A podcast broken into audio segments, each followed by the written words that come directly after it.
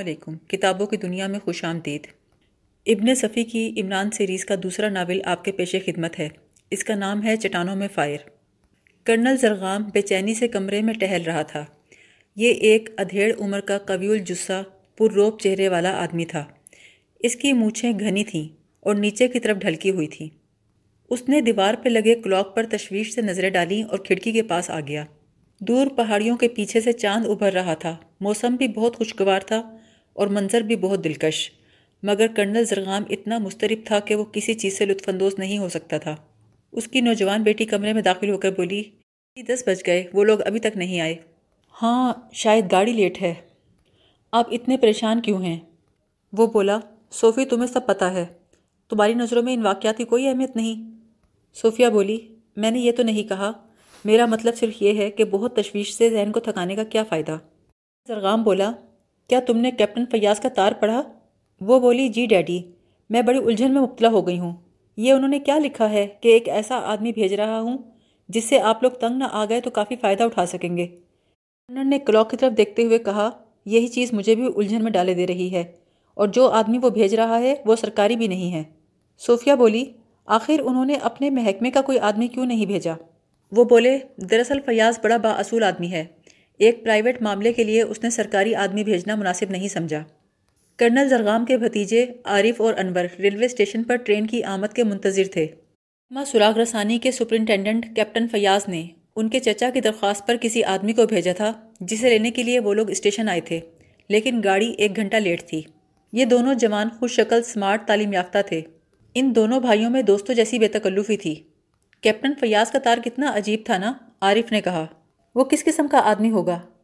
بولا، ہوگا کوئی چڑچڑا بد دماغ، صاحب کو خامخواہ کا وہم ہو گیا ہے۔ عارف بولا، یہ تمہاری زیادتی ہے، ان حالات میں تم بھی وہی کرتے جو وہ کر رہے ہیں، مجھے تو ان سے ہمدردی ہے۔ قسم کی گھنٹی کی آواز پر وہ چونک پڑے۔ یہ ٹرین کی آمد کا اشارہ تھا۔ یہ ایک چھوٹا سا پہاڑی اسٹیشن تھا، یہاں مسافروں کو ہوشیار کرنے کے لیے گھنٹی بجائی جاتی تھی۔ پورے پلیٹ فارم پر 8 یا 10 آدمی نظر آ رہے تھے۔ ان میں نیلی وردی والے وہ خلاصی بھی تھے جو ایسی شان سے اکڑ کر چلتے تھے جیسے اسٹیشن ماسٹر ہوں۔ کھانا فروخت کرنے والے اپنا جالی دار لکڑی کا صندوق اٹھائے پھر رہے تھے۔ ٹرین آہستہ آہستہ رینگتی ہوئی پلیٹ فارم سے آ کر لگی۔ پوری ٹرین سے صرف 3 آدمی اترے، 2 بوڑھے دیہاتی اور ایک جوان آدمی۔ اس نے خاکی رنگ کا سوٹ پہن رکھا تھا، اس کے بائیں شانے سے غلاف میں بند کی ہوئی بندوق لٹکی ہوئی تھی اور داہنے ہاتھ میں ایک بڑا سا سوٹ کیس تھا۔ غالباً یہی وہ آدمی تھا جس کے لیے انور اور عارف یہاں آئے تھے۔ وہ دونوں اس کی طرف بڑھے۔ کیا آپ کو کیپٹن فیاض نے بھیجا ہے؟ انور نے اسے پوچھا۔ اگر میں خود ہی نہ آنا چاہتا تو اس کے فرشتے بھی نہیں بھیج سکتے تھے، مسافر نے مسکرا کر کہا۔ ہم آپ کو لینے کے لیے آئے ہیں، عارف بولا۔ تو لے جائیے، مسافر نے سوٹ کیس زمین پہ رکھا اور اس کے اوپر بیٹھ گیا۔ انور نے کلی کو آواز دے کر کہا، اٹھاؤ۔ مسافر بڑی حیرت سے بولا، کیا یہ ایک کلی مجھے سوٹ کیس سمیت اٹھا لے گا؟ وہ دونوں ہنس پڑے۔ جی نہیں، انور نے شرارت سے کہا، آپ ذرا کھڑے ہو جائیے۔ مسافر کھڑا ہو گیا۔ انور نے کلی کو سوٹ کیس اٹھانے کا اشارہ کیا اور مسافر کا ہاتھ پکڑ کر بولا، چلیے۔ آہستہ سے عارف کو مخاطب کر کے کہا، غالباً اب تار کا مضمون تمہاری سمجھ میں آ گیا ہوگا۔ عارف نے آہستہ سے کہا، اس احمق مسافر کے ساتھ وقت اچھا گزرے گا۔ پھر انور نے مسافر سے کہا، جناب کا اس میں شریف؟ مسافر بڑی سنجیدگی سے بولا، کلیئر شریف۔ دونوں ہنس پڑے۔ ہائیں، اس میں ہنسنے کی کیا بات ہے؟ مسافر بولا، میں نے آپ کا نام پوچھا تھا۔ اچھا، علی عمران، MSc PhD۔ عارف ہنس پڑا۔ آپ ہنسے کیوں؟ عارف جلدی سے بولا، نہیں، میں کسی دوسری بات پر ہنسا تھا۔ اچھا، تو اب مجھے تیسری بات پہ ہنسنے دیجیے، یہ کہہ کر عمران احمقوں کی طرح ہنسنے لگا۔ عارف اور انور سوچ رہے تھے، اچھی خاصی تفریح رہے گی، یہ احمق آدمی کرنل صاحب کا ناطقہ بند کر دے گا اور وہ پاگلوں کی طرح سر پیٹتے پھریں گے۔ وہ ٹھیک ہی سوچ رہے تھے، کرنل کا مزاج ایسا ہی تھا، اگر کوئی بات اس کے سامنے دوبارہ دہرانی پڑتی تو اس کا پارا چڑھ جاتا تھا کہ عمران جیسے آدمی کا ساتھ۔ جب کرنل کے بھتیجے مسافر کو ساتھ لے کر اپنی کوٹھی تک پہنچے تو کرنل بے چینی سے کمرے میں ٹہل رہا تھا۔ صوفیہ بھی وہیں موجود تھی۔ کرنل نے عمران کو اوپر سے نیچے تک دیکھا، پھر مسکرا کر بولا، کیپٹن فیاض تو اچھے ہیں۔ عمران صوفے پہ بیٹھتے ہوئے بولا، اجی توبہ کیجیے، نہایت نامعقول آدمی ہے۔ اس نے کاندھے سے بندوق اتار کر صوفے کے ہتھے سے لٹکا دی۔ کرنل اسے گھورنے لگا۔ آپ کی تعریف؟ عمران شرما کر بولا، میں اپنے منہ سے اپنی تعریف کیا کروں؟ اور عارف کی ہنسی چھوٹ گئی۔ یہ کیا بدتمیزی ہے؟ کرنل ان کی طرف مڑا۔ وہ دونوں خاموش ہو گئے۔ پھر کرنل نے کھنکار کر کہا، میں نے آپ کا نام پوچھا تھا۔ کب پوچھا تھا؟ عمران چونک کر بولا۔ ابھی ابھی۔ انور اور عارف نے اپنی ہنسی ضبط کرنے کے لیے اپنے منہ پہ ہاتھ رکھا اور باہر نکل گئے۔ کرنل نے غصے سے کہا، ان لونڈوں کی شامت آ گئی ہے۔ یہ کہہ کر وہ بھی تیزی سے ان کے پیچھے نکل گیا۔ عمران احمقوں کی طرح بیٹھا رہا، ایسے بے تعلق انداز میں جیسے اس نے نہ کچھ دیکھا ہو نہ سنا ہو۔ آپ نے اپنا نام نہیں بتایا، صوفیہ بولی۔ اس پر عمران نے اپنا نام ڈگریوں سمیت دہرا دیا۔ صوفیہ کے انداز سے لگتا تھا اسے اس پر یقین نہیں آیا۔ صوفیہ نے پوچھا، کیا آپ کو اپنے یہاں آنے کا مقصد معلوم ہے؟ عمران بولا، مقصد مجھے معلوم ہے، اسی لیے تو اپنی ایئر گن ساتھ لایا ہوں۔ ایئر گن کس لیے؟ صوفیہ نے حیرت سے کہا۔ جی، میں ہاتھ سے مکھیاں نہیں مارتا۔ پچھلے دروازے میں کھڑا ان کی گفتگو سن رہا تھا، غصے میں آگے بڑھا۔ میں نہیں سمجھ سکتا فیاض نے بےہودگی کیوں کی، اس نے سخت لہجے میں کہا اور عمران کو گھور کر دیکھا۔ دیکھیے، ہے نا نامعقول آدمی، میں نے پہلے ہی کہا تھا آپ کو، عمران چہک کر بولا۔ کرنل بولا، آپ کل صبح کی گاڑی سے واپس چلے جائیے۔ جی نہیں، میں ایک ہفتے کا پروگرام بنا کر آیا ہوں، کرنل بیزاری سے بولا۔ جی آپ کا بہت شکریہ، میں آدھا معاوضہ دے کر آپ کو رخصت کرنے پر تیار ہوں، میرے پاس فضولیات کے لیے وقت نہیں۔ ڈیڈی پلیز، صوفیہ نے جلدی سے کہا، کیا آپ کو تار کا مضمون یاد نہیں؟ تم ٹھیک کہتی ہو، کرنل بولا۔ اب اس کی نظریں عمران کے چہرے سے ہٹ کر اس کی بندوق پر جم گئیں۔ اس نے آگے بڑھ کر بندوق اٹھائی اور غلاف سے نکالا۔ وہ پھر حلق کے بل چیخا، یہ کیا بےہودگی ہے، یہ تو سچ مچ ایئر گن ہے۔ عمران نے اطمینان سے سر ہلا کر کہا، میں کبھی جھوٹ نہیں بولتا۔ کرنل کا پارا اتنا چڑھا کہ اس کی لڑکی اسے دھکیلتی ہوئی کمرے سے باہر لے گئی۔ وہ صوفیہ کے علاوہ کسی کو خاطر میں نہ لاتا تھا، اگر صوفیہ کی بجائے کسی اور نے یہ حرکت کی ہوتی تو وہ اس کا گلا دبا دیتا۔ ان کے جانے کے بعد عمران ایسے مسکرانے لگا جیسے یہ واقعہ بڑا خوشگوار رہا تھا۔ ذرا دیر بعد صوفیہ واپس آئی اور اس نے اسے دوسرے کمرے میں چلنے کو کہا۔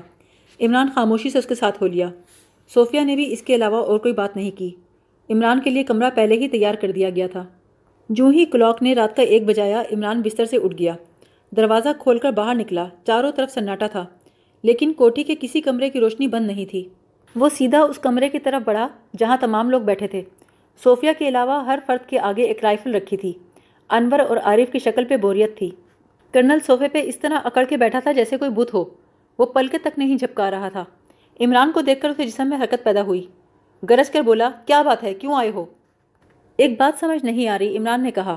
کیا؟ اگر آپ چند نامعلوم آدمیوں سے خائف ہیں تو پولیس کو اس کی اطلاع کیوں نہیں دیتے؟ کیونکہ میں جانتا ہوں کہ پولیس کچھ نہیں کر سکتی۔ کیا وہ لوگ سچ مچ آپ کے لیے نامعلوم ہیں؟ ہاں، یہ بات میری سمجھ میں نہیں آئی۔ آپ انہیں بالکل جانتے ہی نہیں تو ان سے خائف ہونے کی کیا وجہ ہے؟ جواب دینے کی بجائے کرنل نے عمران کو گھورا اور بولا، بیٹھ جاؤ۔ عمران بیٹھ گیا اور بولا، آپ لوگ یہاں اتنی روشنیاں جلا کر بیٹھے ہیں، اس طرح تو آپ لوگ کسی بھی وقت ان کی گولیوں کا نشانہ بن سکتے ہیں۔ کرنل بولا، نہیں، وہ ہمیں نشانہ نہیں بنا سکتے، میں نے باہر کئی پہرے دار بٹھا رکھے ہیں۔ تو پھر اس طرح رائفلیں سامنے رکھ کر بیٹھنے کا کیا مطلب ہے؟ عمران بولا۔ نہیں کرنل صاحب، اگر آپ عمران MSC PhD سے کام لینا چاہتے ہیں تو آپ کو سارے حالات سے آگاہ کرنا پڑے گا۔ میں یہاں محض آپ کے باڈی گارڈ کے فرائض انجام دینے کے لیے نہیں آیا۔ ڈیڈی بتا دیجیے نا، ٹھیک ہی تو کہتے ہیں، صوفیہ بولی۔ کرنل کچھ دیر خاموش رہا، پھر بولا، میں نہیں جانتا کہ کیا بتاؤں، میں ان لوگوں کے نشان سے واقف ہوں۔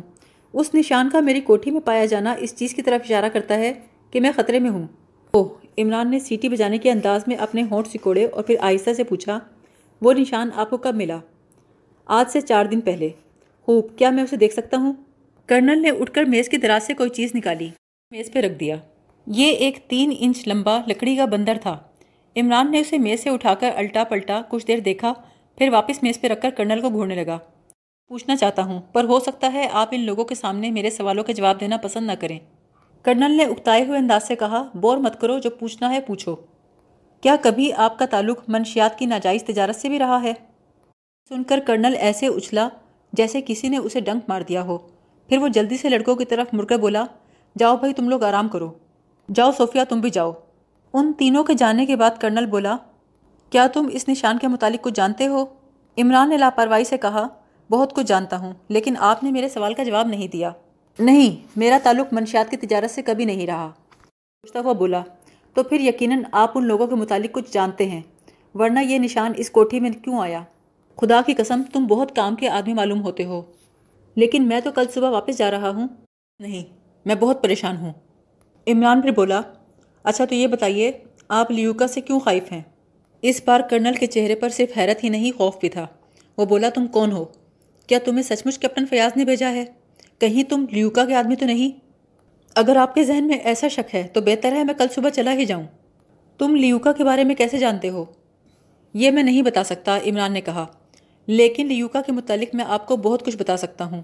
اس کے نام سے منشیات کی ناجائز تجارت ہوتی ہے، اسے آج تک کسی نے نہیں دیکھا۔ بالکل ٹھیک کہہ رہے ہو لڑکے، تم بہت خطرناک معلوم ہوتے ہو۔ جی نہیں، میں دنیا کا احمق ترین آدمی ہوں، تعریفی نگاہوں سے دیکھتا ہوا بولا۔ لڑکے تم ہرگز احمق نہیں ہو۔ اچھا یہ بتاؤ، یہ ساری معلومات تمہیں کہاں سے ملی؟ یہ باتیں لیوکا کے گروہ کے علاوہ اور لوگ نہیں جانتے، عمران بولا۔ اس کا مطلب تو یہ ہوا کہ آپ کا تعلق بھی اسی کے گروہ سے ہے۔ نہیں، تم غلط سمجھے، میرا اس سے کوئی تعلق نہیں۔ تو پھر یہ بتائیے، آخر وہ لوگ آپ سے کس چیز کا مطالبہ کر رہے ہیں؟ کرنل کے چہرے سے ہچکچاہٹ ظاہر ہو رہی تھی، وہ کچھ نہ بولا۔ عمران بولا، لیوکا کے آدمی صرف ایک ہی صورت میں اس قسم کی حرکتیں کرتے ہیں، وہ ایک ایسا گروہ ہے جو منشیات کی ناجائز تجارت کرتا ہے۔ لیوکا کون ہے یہ کسی کو معلوم نہیں، لیکن تجارت کا سارا نفع اس کو پہنچتا ہے۔ کبھی اس کے بعض ایجنٹ بے ایمانی پر آمادہ ہو جاتے ہیں اور وہ لیوکا کے مطالبات ادا نہیں کرتے۔ ایسی صورت میں انہیں اس قسم کی وارننگز ملتی ہیں، پہلی دھمکی بندر، دوسری دھمکی سانپ، تیسری دھمکی مرغ۔ اگر آخری دھمکی کے بعد بھی وہ لوگ مطالبات ادا نہیں کرتے تو ان کا خاتمہ کر دیا جاتا ہے۔ کرنل بولا، میرا لیوکا سے کوئی تعلق نہیں، میں اس کا ایجنٹ نہیں ہوں، لیکن میرا خیال ہے میرے پاس اس کا سراغ ہے۔ کچھ ایسے کاغذات ہیں جو کسی طرح لیوکا کے لیے نقصان دہ ثابت ہو سکتے ہیں۔ لیکن وہ کاغذات آپ کو ملے کہاں سے؟ عمران نے پوچھا۔ کرنل بولا، پچھلی جنگ عظیم کے دوران میں ہانگ کانگ میں تھا، وہیں یہ کاغذات مجھے ملے۔ جس آدمی نے مجھے کاغذات دیے وہ مجھے غلط سمجھا۔ ہوا یہ کہ میں ہانگ کانگ کے کسی ہوٹل میں کھانا کھا رہا تھا، ایک دبلا پتلا چینی آ کر میرے پاس بیٹھ گیا، سے ایک بڑا سا لفافہ نکال کر میز کے نیچے سے میرے گھٹنوں پہ رکھ دیا اور آہستہ سے بولا، میں خطرے میں ہوں، یہ پارسل B14 تک پہنچا دینا۔ اس سے پہلے کہ میں اسے کچھ کہتا وہ تیزی سے اٹھ کر چلا گیا۔ میں نے چپ چاپ وہ لفافہ اپنی جیب میں ڈال لیا اور سوچا ممکن ہے وہ چینی ملٹری سیکرٹ سروس کا کوئی آدمی ہو اور کچھ اہم کاغذات میری توسط سے کسی سیکشن میں پہنچانا چاہتا ہو۔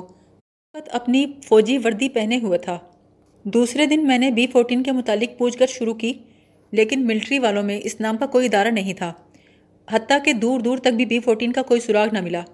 آخر تنگ آ کر میں نے یہ لفافہ کھولا، وہ کچھ تجارتی قسم کے کاغذات تھے۔ تجارت کی نوعیت صاف ظاہر ہو رہی تھی، ان کاغذات میں جگہ جگہ لیوکا کا نام تھا، کئی کاغذات چینی اور جاپانی زبانوں میں تھے جنہیں میں سمجھ ہی نہیں پایا۔ اس چھان بین کے دوران مجھے پتہ چلا کہ لیوکا کون ہے۔ اس کے ایجنٹ آئے دن گرفتار ہوتے رہتے تھے، لیکن ان میں سے کوئی کبھی لیوکا کا پتہ نہ بتا سکا۔ یہ نام 200 سال سے زندہ ہے۔ عمران کچھ سوچتا ہوا بولا، اس کا مطلب کہ ان کاغذات میں لیوکا کے متعلق پوری رپورٹ تھی۔ یہ بتائیے یہ لوگ کب سے آپ کے پیچھے لگے ہوئے ہیں؟ کرنل اپنا سگار سلگا کر بولا، کاغذات ملنے کے 6 ماہ کے بعد ہی یہ لوگ میرے پیچھے لگ گئے تھے، لیکن میں نے کاغذات کسی کو نہ دیے۔ وہ لوگ کئی بار چوری چھپے میری قیام گاہ میں بھی داخل ہوئے، لیکن انہیں کاغذات نہ مل سکے۔ اب انہوں نے یہ حربے استعمال کیے ہیں، یعنی موت کے نشان بھیج رہے ہیں۔ خاموشی رہی، پھر عمران بڑبڑانے لگا، آپ اسی وقت تک زندہ ہیں جب تک کاغذات آپ کے قبضے میں ہیں۔ بالکل ٹھیک کہتے ہو، کرنل بولا، تم بہت ذہین ہو۔ یہی وجہ ہے میں ان کاغذات کو واپس نہیں کرنا چاہتا، ورنہ مجھے ان کاغذات سے بالکل دلچسپی نہیں۔ بس یہ سمجھ لو میں نے ایک سانپ کا سر پکڑ رکھا ہے، اگر چھوڑتا ہوں تو مجھے ڈر ہے وہ پلٹ کر مجھے ہی ڈس لے گا۔ میں نے کیپٹن فیاض کو بھی اصل واقعات کی اطلاع نہیں دی، اسے صرف اتنا ہی بتایا ہے کہ مجھے کچھ لوگوں سے خطرہ ہے اور میں کسی وجہ سے براہ راست پولیس کو بتانا نہیں چاہتا۔ کیا ان حالات کا علم آپ کے بھتیجوں کو ہے؟ عمران نے پوچھا۔ نہیں، میرے علاوہ یہ سارے معاملات صرف صوفیہ کو پتہ ہیں۔ لیکن آپ نے اپنے بھتیجوں کو کچھ تو بتایا ہوگا؟ صرف اتنا بتایا ہے کہ بعض دشمن میری طاق میں ہیں اور ان کا نشان بندر ہے۔ خیر، اب آپ آرام کیجئے، صبح ملاقات ہوگی، شب خیر۔ دوسری صبح صوفیہ کی حیرت کی انتہا نہ رہی جب اس نے دیکھا کہ کرنل اس خبتی آدمی کی ضرورت سے زیادہ خاطر مدارات کر رہا ہے۔ انور اور عارف ناشتہ اپنے کمرے میں ہی کرتے تھے، جس کی وجہ یہ تھی کہ کرنل کو وٹامنس کا خپ تھا۔ اگر وہ اس کے ساتھ ناشتہ کرتے تو انہیں ترکاری، بھیگے ہوئے چنے کھانے پڑتے تھے۔ آج کل تو انہوں نے دیر سے اٹھنا شروع کر دیا تھا، ان کے پاس اچھا خاصا بہانہ آ گیا تھا۔ کافی رات گئے تک رائفل لے کر پہرا دے رہے تھے۔ عمران کرنل سے بھی زیادہ وٹامن زدہ نظر آتا تھا۔ کرنل تو بھیگے ہوئے چنے ہی چبا رہا تھا، مگر عمران نے یہ حرکت کی کہ چنوں کو چھیل چھیل کر چھلکے الگ اور دانے الگ کیے۔ صوفیہ اسے حیرت سے دیکھ رہی تھی۔ جب کافی مقدار میں چھلکے جمع ہو گئے تو عمران نے انہیں چبانا شروع کر دیا۔ یہ دیکھ کر صوفیہ کو ہنسی آ گئی۔ کرنل نے شاید ادھر دھیان نہیں دیا تھا۔ صوفیہ کے ہنسنے پر وہ چونکا اور پھر اس کے ہونٹوں پر بھی مسکراہٹ آ گئی۔ صوفیہ نے ہنسی ضبط کرنے کی کوشش کرتے ہوئے کہا، آپ چھلکے کھا رہے ہیں؟ عمران بہت سنجیدگی سے بولا، میری صحت روز بروز خراب ہوتی جا رہی ہے، اس لیے میں غذا کا وہ حصہ استعمال کرتا ہوں جس میں صرف وٹامن ہو۔ میں صرف چھلکے کھاتا ہوں، آلو کا چھلکا، پیاز کا چھلکا، بھوسی، چاول کی بھوسی۔ کرنل ہنستے ہوئے بولا، شیطان، میرا مذاق اڑا رہے ہو؟ عمران اپنا منہ پیٹنے لگا، توبہ توبہ، یہ آپ کیا کہہ رہے ہیں؟ کرنل ہنس رہا تھا۔ صوفیہ حیران ہو گئی، اگر یہ حرکت کسی اور نے کی ہوتی تو شاید اس کا باپ رائفل نکال کے لے آتا۔ اس وقت کرنل چیزیں اٹھا اٹھا کر عمران کو پیش کر رہا تھا۔ ناشتے سے فارغ ہو کر عمران باہر آ گیا۔ پہاڑیوں میں دھوپ پھیلی ہوئی تھی۔ سوناگری کی شاداب وادی گرمیوں میں بڑی آباد ہو جاتی تھی۔ پانی علاقوں کے ذی حیثیت لوگ یہاں موسم گرما گزارنے آتے تھے۔ گرمیوں کے موسم میں یہاں رہنے والے اپنے مکانوں کو کرائے پہ اٹھا دیتے تھے اور خود جھوپڑیوں میں رہتے تھے۔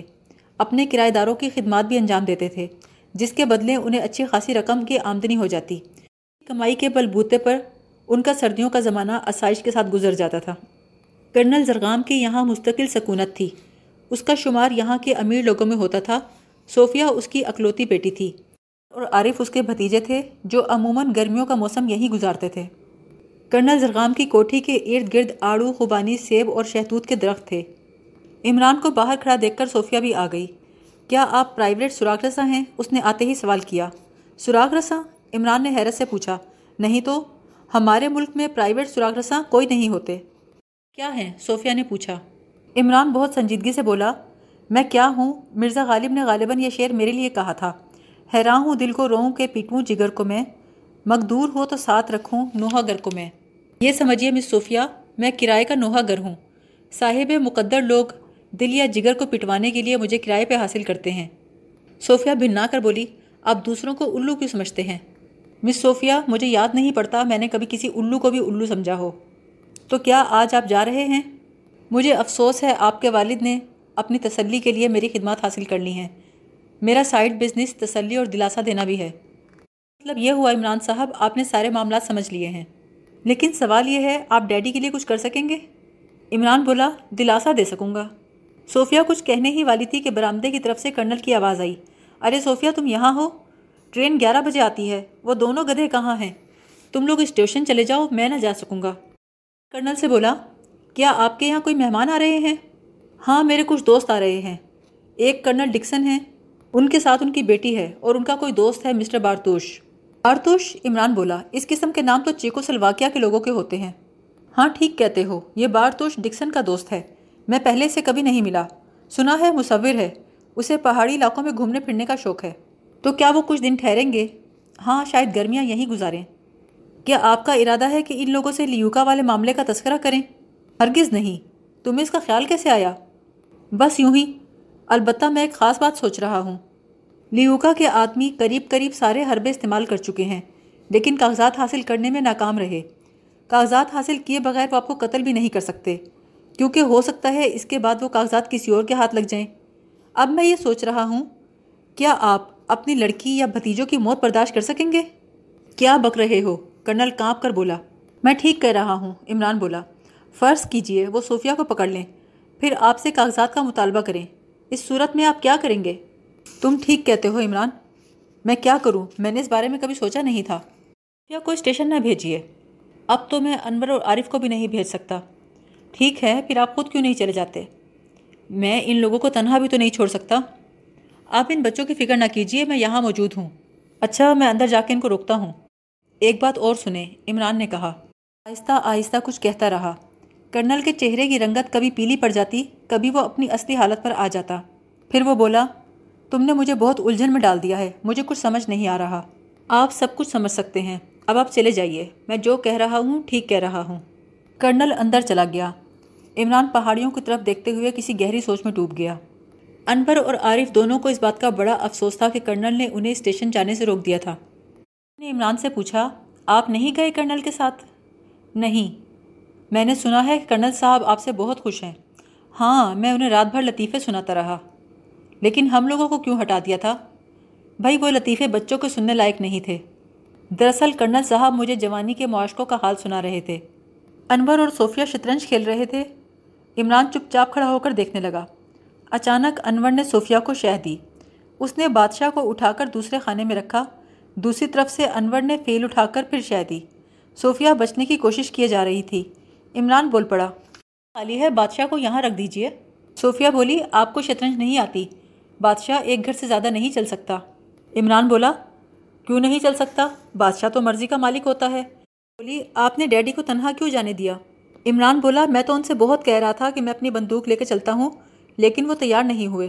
انور شوخی سے مسکرا کر بولا, کیا آپ واقعی ہوائی بندوق سے مکھیاں مارتے ہیں. عمران بہت اترا کے بولا, جناب, جنگ میں مجھے وکٹوریا کراس ملتے ملتے رہ گیا. میں ہسپتال میں مکھیاں مارنے کے فرائض انجام دیتا تھا. اتفاق سے ایک دن ڈاکٹر کی ناک پر مکھی بیٹھی ہوئی تھی. مکھی کا نشانہ لیتے وقت ذرا سی چوک ہو گئی. قصور بھی میرا نہیں, مکھی کا تھا. مکھی ناک سے اڑ کر آنکھ پہ جا بیٹھی. بہرحال اس حادثے کے بعد میری ساری پچھلی خدمات پر سوڈا واٹر پھیر دیا گیا. انور نے کہکہا لگا کر کہا, سوڈا واٹر؟ جی ہاں, اس زمانے میں خالص پانی نہیں ملتا تھا نا, ورنہ میں یہ کہتا کہ میرے سابقہ کارناموں پر پانی پھیر دیا گیا. بہت خوب, آپ دلچسپ آدمی ہیں, صوفیہ بولی. میرا دعویٰ ہے مس صوفیہ کہ میرا نشانہ بہت اچھا ہے. تو پھر دکھائیے نا, انور نے کہا. ابھی لیجئے. عمران تیزی سے اپنے کمرے میں گیا اور ایئر گن لے کر آ گیا. پھر اس میں چھرا ڈالا اور کہا, جس مکھی کو آپ کہیں. سامنے دیوار پر کئی مکھیاں نظر آ رہی تھیں. انور نے ایک کی طرف اشارہ کیا. اس نے نشانہ لے کر ٹریگر دبا دیا. مکھی دیوار سے چپک کر رہ گئی. صوفیہ دیکھنے کے لیے دوڑی. حیران ہو کر بولی, سچ مچ کمال کر دیا. اگرچہ ڈیڈی کا نشانہ بہت اچھا ہے, لیکن شاید وہ بھی مکھی نہ مار سکیں. اوہ, یہ کون سی بڑی بات ہے. انور شیخی میں آ گیا. میں خود لگا سکتا ہوں ایسا نشانہ. عمران کے ہاتھ سے بندوق لی. تھوڑی دیر کے بعد صوفیہ بھی اس شغل میں شامل ہو گئی. ذرا سی دیر میں دیواروں کا پلاسٹر برباد ہو گیا تھا. ان پر گویا مکھیاں مارنے کا بھوت سوار ہو گیا تھا. کسی کو بھی کامیابی نہ ہوئی. پھر عارف نے کہا, یہ دیواریں جو برباد ہو گئی ہیں, کرنل صاحب ہم تینوں کو زندہ دفن کر دیں گے. یہ سب ان کی بدولت ہے. انور نے عمران کی طرف اشارہ کیا. میری بدولت کیوں, میں نے تو صرف ایک مکھی پہ نشانہ لگایا تھا. انور ہنسنے لگا. پھر عمران کے کندھے پہ ہاتھ رکھ کر بولا, یار سچ بتانا, کیا تم واقعی احمق ہو. کل رات تم نے منشیات کی ناجائز تجارت کے متعلق کوئی بات کی تھی. مجھے تو یاد نہیں, عمران نے حیرت سے کہا. پھر ہمیں کمرے سے کیوں نکال دیا تھا. یہ تو آپ کرنل سے پوچھئے. اندر کیسا تھا. بہت اچھا تھا, آرٹ کا بہترین نمونہ. گھاس کھا گئے ہو شاید, انور جھلا کر بولا. ممکن ہے لنچ میں گھاس ہی بھی لے, عمران مسکین صورت بنا کے بولا. ناشتے میں تو چنے کے چھلکے کھائے تھے. تینوں ہنسنے لگے, لیکن صوفیہ سنجیدہ ہو گئی. آپ ڈیڈی کا مذاق اڑانے کی کوشش کر رہے تھے. پتہ نہیں ڈیڈی کیوں چپ رہے. مس صوفیہ, میں ان کا مذاق اڑانے کی کوشش نہیں کر رہا تھا. میں بھی وٹامن پہ جان چھڑکتا ہوں. بات کیا تھی, انور نے پوچھا. کچھ نہیں, صوفیہ نے ٹالنا چاہا, لیکن انور پیچھے پڑ گیا تو اس نے ساری بات دہرا دی. اس پر سب نے کہکہے لگائے. یار کمال کے آدمی ہو, انور ہنس کے بولا. عمران بولا, اپنی تعریف پہلی بار آپ کے منہ سے سن رہا ہوں, ورنہ میرے ڈیڈی تو مجھے بالکل بدھو سمجھتے ہیں. تو پھر آپ کے ڈیڈی خود ہی. ارے ارے, عمران ہاتھ اٹھا کر بولا, ایسے نہ کہیے, وہ بہت بڑے آدمی ہیں, director general of intelligence bureau. کیا, انور حیرت سے آنکھیں پھاڑ کر بولا, یعنی رحمان صاحب. جی ہاں, عمران بولا. ارے تو آپ وہی عمران ہیں جس نے لندن میں امریکی ہنڈے میکلورنس کا گروہ توڑا تھا. پتہ نہیں آپ کس کی بات کر رہے ہیں, عمران نے کہا. نہیں نہیں, آپ یقیناً وہی ہیں. پھر وہ صوفیہ کی طرف مڑ کر ندامت سے بولا, ہم ابھی تک ایک بہت بڑے خطرناک آدمی کا مذاق اڑا رہے تھے. عمران نے احمقوں کی طرح ہنس کر کہا, آپ لوگ نہ جانے کہاں کی ہاک رہے ہیں. نہیں صوفی, انور بولا, میں بالکل ٹھیک کہہ رہا ہوں. میرا ایک دوست راشد آکسفورڈ میں ان کے ساتھ پڑھتا تھا. اسی نے مجھے میکلورنس کا واقعہ سنایا تھا. وہ میکلورنس جس کا وہاں کی پولیس کچھ نہیں بگاڑ سکی تھی, عمران صاحب سے ٹکرانے کے بعد اپنے گروہ سمیت فنا ہو گیا تھا. سنا ہے میکلورنس کے سر کے 2 ٹکڑے ہو گئے تھے. ارے توبہ توبہ, عمران نے اپنا منہ پیٹ کے کہا. اگر میں نے اسے مارا ہو تو میری قبر میں بجو پڑیں. عمران صاحب, میں معافی چاہتا ہوں, انور نے کہا. ارے آپ کو کسی نے غلط بہکایا ہے. نہیں نہیں, مجھے یاد پڑتا ہے ایک بار کیپٹن فیاض نے آپ کا تذکرہ کیا تھا. اس تمام گفتگو کے دوران صوفیہ خاموشی سے عمران کو دیکھتی رہی. وہ کچھ نہ بولی. اسے پہلے ہی اندازہ ہو گیا تھا, عمران وہ نہیں جو دکھائی دیتا تھا. 12 بجے کرنل ڈکسن, اس کی لڑکی اور مسٹر بارتوش کرنل کی کوٹھی میں داخل ہوئے, لیکن کرنل ان کے ساتھ نہیں تھا. ڈکسن ایک ادھیڑ عمر کا پتلا دبلا آدمی تھا. اس کی بیٹی نوجوان اور کافی حسین تھی. بارتوش اچھا خاصا تنو توش کا مالک تھا. اس کے چہرے پہ آرٹسٹک سی داڑھی تھی. چہرے پہ کافی پھیکا پن تھا. ہیلو بیبی, کرنل ڈکسن نے صوفیہ کا شانہ تھپتھپایا. اچھی تو ہو, میرا خیال تھا تم لوگ مجھے اسٹیشن لینے آؤ گے. قبل ازیں کہ صوفیہ کچھ کہتی, ڈکسن کی بیٹی اسے لپٹ گئی، پھر تعارف شروع ہوا۔ جب عمران کی باری آئی تو صوفیہ کو جھجکی۔ عمران آگے بڑھ کر خود بولا، میں کرنل زرغام کا سیکرٹری ہوں۔ کرنل ڈکسن نے چاروں طرف دیکھتے ہوئے پوچھا، زرغام کہاں ہے؟ کیا وہ آپ کے ساتھ نہیں ہے؟ صوفیہ چوک کر بولی، میرے ساتھ نہیں تو؟ کرنل ڈکسن بولا، تو کیا ڈیڈی آپ کو اسٹیشن پہ نہیں ملے؟ صوفیہ کے چہرے پہ ہوائیاں اڑنے لگیں۔ صوفیہ نے عمران کی طرف دیکھا، عمران نے اسے آنکھ سے اشارہ کیا، لیکن صوفیہ کی پریشانی میں کمی واقع نہ ہوئی، اور انور کو مہمانوں کا خیال رکھنے کی تاکید کر کے وہ عمران کے ساتھ باہر چلی آئی۔ ڈیڈی کہاں ہیں؟ میں نہیں جانتا۔ آپ اطمینان سے بیٹھے ہیں عمران صاحب؟ خدا کے لیے سنجیدگی اختیار کیجیے۔ مس صوفیہ، آپ فکر مت کیجیے، میں کرنل کا ذمہ دار ہوں۔ نہیں، میں انہیں تلاش کرنے جا رہی ہوں۔ ہرگز نہیں، آپ کوٹھی سے باہر قدم نہیں نکال سکتی، یہ آپ کے ڈیڈی کا حکم ہے۔ اور سنیے، موجودہ حالات کا علم مہمانوں کو نہیں ہونا چاہیے۔ عارف اور انور کو بھی منع کر دیجیے کہ اپنی زبان بند رکھیں۔ او میرے خدا، میں کیا کروں؟ صوفیہ روحانسی سی ہو گئی۔ آپ کچھ نہ کریں، مہمانوں کی خاطر توازو کریں۔ ڈرنے کی بات نہیں ہے، کرنل بالکل خطرے میں نہیں۔ صوفیہ باورچی کو ہدایات دینے کے لیے باورچی خانے میں چلی گئی۔ ڈکسن، انور اور بارتوش وغیرہ سب ایک ہی کمرے میں بیٹھے تھے۔ عارف ڈکسن کی لڑکی کو اپنے البم دکھا رہا تھا۔ اچانک ڈکسن نے عارف کی طرف مڑ کر کہا، مجھے زرغام سے ایسی امید نہیں تھی، وہ ہمیں خط میں صاف صاف لکھ بھیجتا کہ وہ اب دوستوں سے گھبرانے لگا ہے۔ عارف اس وقت کرنل کی شوخ اور خوبصورت لڑکی مارتھا سے محو گفتگو تھا، موج میں آ کر بولا، جناب یہ ایک گہرا راز ہے۔ ہمارے کرنل صاحب تقریباً 20 دن سے سخت پریشان ہیں، رات بھر جاگتے ہیں، انہیں خوف تھا کہ کسی بھی وقت وہ کسی حادثے کا شکار ہو سکتے ہیں۔ کرنل اچھل کے کھڑا ہو گیا، بڑی عجیب بات ہے، اتنا خطرہ ہے اور تم لوگ اتنے اطمینان سے بیٹھے ہو۔ بارتوش بھی عارف کی طرف متوجہ ہو گیا۔ انور کو عارف پہ بڑا غصہ آیا، وہ اسے کھا جانے والی نگاہوں سے گھور رہا تھا۔ یہ بات مہمانوں کے سامنے کرنے کی نہیں تھی، خود کرنل زرغام بھی اسے راز رکھنا چاہتے تھے۔ ڈکسن نے صوفیہ کو بلوایا، صوفی یہ کیا معاملہ ہے؟ زرغام کدھر ہے؟ صوفیہ بولی، مجھے خود تشویش ہے، ڈیڈی نہ جانے کہاں چلے گئے ہیں مجھے بتائے بغیر۔ جھوٹ مت بولو، ابھی مجھے عارف نے سب بتا دیا ہے۔ مجھے پورے واقعات بتاؤ صوفی، بتاؤ اسے کس بات کا خوف تھا؟ عمران بولا، پورے واقعات کا علم کرنل کے علاوہ کسی اور کو نہیں ہے۔ بولا، اس کے باوجود بھی تم لوگوں نے کرنل کو گھر سے باہر تنہا جانے دیا؟ صوفیہ بولی، انکل دراصل بات یہ ہے، ڈیڈی کو ایک دن ڈاک سے ایک پارسل ملا جو کسی نامعلوم آدمی نے بھیجا تھا۔ پارسل سے لکڑی کا ایک چھوٹا سا بندر برآمد ہوا، بس اسی وقت سے ڈیڈی پریشان تھے۔ اس رات انہوں نے ٹہل کر صبح کی، وہ پوری طرح مسلح ہو گئے تھے۔ دوسرے ہی دن انہوں نے کئی ملازم رکھ لیے جو رات بھر رائفلیں لے کر عمارت کے گرد پہرا دیتے ہیں۔ ڈیڈی نے ہمیں اس کے علاوہ کچھ نہیں بتایا کہ انہیں کسی سے خوف ہے، کوئی خطرہ ہے۔ لیکن تم نے یہ بات ہم سے کیوں چھپائی صوفی؟ ڈکسن نے پوچھا۔ کیا میں ان حالات میں اس چھت کے نیچے چین سے رہ سکوں گا؟ انکل یہ ڈیڈی کا حکم تھا، انہوں نے کہا تھا کہ اس بات کے پھیلنے پہ خطرہ اور بڑھ جائے گا۔ پولیس ہیڈ کوارٹر کے سینئر افسر نے انسپیکٹر خالد کو اپنے کمرے میں بلوایا۔ انسپیکٹر خالد پہلے فوج میں تھا اور جنگ ختم ہونے کے بعد محکمہ سراغ رسانی میں آ گیا تھا۔ آدمی بہت ذہین تھا، اسی لیے اس محکمے میں اسے کوئی دشواری پیش نہیں آئی تھی۔ سینئر آفیسر نے کرسی کی طرف اسے بیٹھنے کا اشارہ کیا، پھر بولا، فیڈرل ڈپارٹمنٹ کے کیپٹن فیاض کا ایک نجی خط میرے پاس آیا ہے۔ ان کا ایک آدمی یہاں آیا ہوا ہے، وہ چاہتے ہیں کہ اسے جس قسم کی مدد کی ضرورت ہو وہ اسے دی جائے۔